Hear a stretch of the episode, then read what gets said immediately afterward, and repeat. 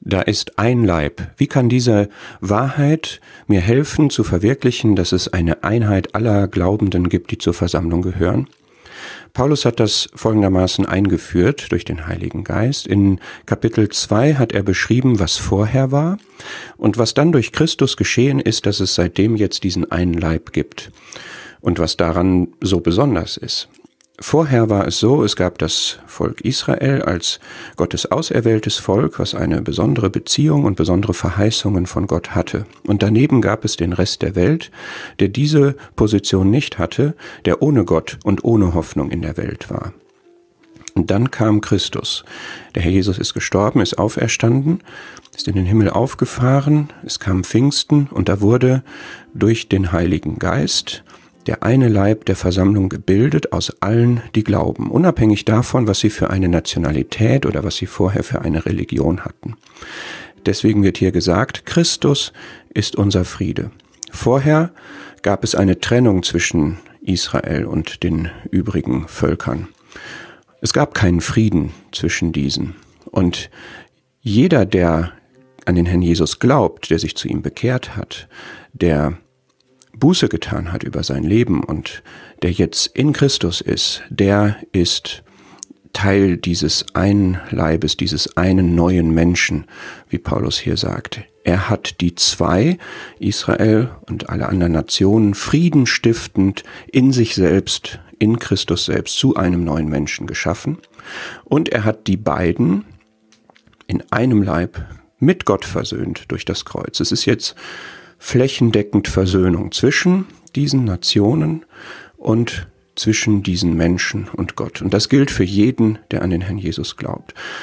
Und lass uns da mal einen Moment stehen bleiben und überlegen, was für eine wahnsinnige Aussage das ist, dass es jetzt eine Plattform gibt sozusagen, wo Menschen, egal welchen Hintergrunds und aus noch so verfeindeten Völkern, in eins zusammenkommen und Frieden haben, Frieden miteinander und auch Frieden mit Gott. Christus ist der Friede. Und wir dürfen uns auch in der Praxis mit nichts weniger begnügen als mit Christus als Frieden. Wir können alle möglichen Dinge tun, um irgendwie Einigkeit herzustellen und uns miteinander zu vertragen. Aber Christus ist der Friede und nur das, was Christus schenkt, was Christi Maßstäben entspricht, das kann wirklich tragfähigen Frieden geben. 1. Korinther 12 beschreibt das nochmal von einem etwas anderen Blickwinkel. Er sagt, der Leib ist einer und er hat viele unterschiedliche Glieder.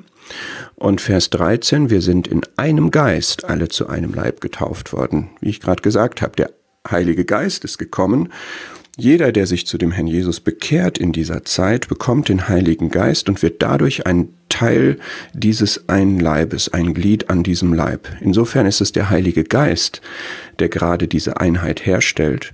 Und auch das hat eine praktische Bedeutung, weil ich auch die Einheit nur dann verwirklichen kann, wenn ich den Geist wirken lasse und nicht nach meinen Vorstellungen einfach so agiere und Verabredungen treffe und Maßnahmen ergreife, die irgendwo befrieden oder eine Einheit äh, ja, vorspiegeln im schlimmsten Fall, sondern es muss das Wirken des Geistes sein, es muss Christus sein, der unser Friede ist. Jetzt haben wir tatsächlich eine Verschiedenheit, die wir beobachten, und es ist wirklich so, dass in 1. Korinther 12 ja gesagt wird, es gibt den Leib, der einer ist, der hat aber viele Glieder, viele unterschiedliche Glieder, viele verschiedene Glieder. Verschiedenheit ist, ist in der Einheit angelegt, in dem Bild des Leibes und Gott will das so und dem müssen wir auch folgen und müssen nicht nur respektieren, sondern wertschätzen und es auch fördern, dass es diese Verschiedenheit tatsächlich gibt. Denn nur dann funktioniert der Leib gut, wenn jedes Glied in seiner Bestimmung, die Gott ihm gegeben hat, seine Unterschiedlichkeit auch ähm, sich auswirken lässt. Es gibt aber daneben auch eine Verschiedenheit, die Gott nicht möchte, beispielsweise die, die darin besteht, dass man neben diesem einen Leib unterschiedliche Körperschaften sozusagen bildet, unterschiedliche in Anführungszeichen Einheiten von Gläubigen, die zusammengehören, sich aber unterscheiden von dem einen Leib, den Gott gemacht hat. Gottes Gedanken entspricht es nur, wenn wir diesen einen Leib leben, der alle diese Glieder der Versammlung zusammenfasst.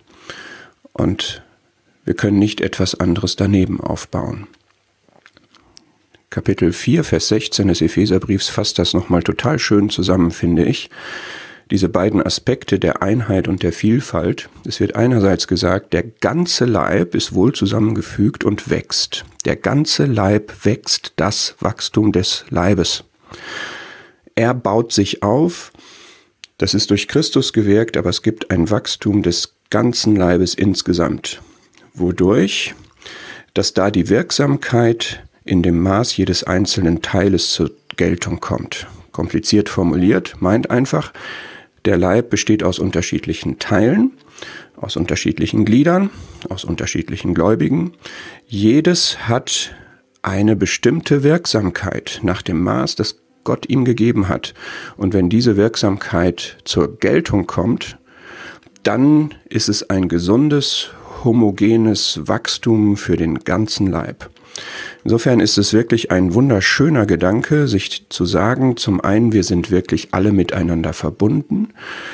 Es gibt eine Plattform des Friedens, auf der wir uns alle befinden, alle Gläubigen. Frieden miteinander und Frieden mit Gott. Dieser Friede besteht aber nur in Christus und dieser Friede besteht auch nur, diese Einheit besteht auch nur in dem Wirken des Geistes. Voraussetzung dafür ist oder eine Modalität, ein Modus davon ist, dass wir jeder in seiner Verschiedenheit zur Geltung kommen, damit dieser Leib insgesamt wächst.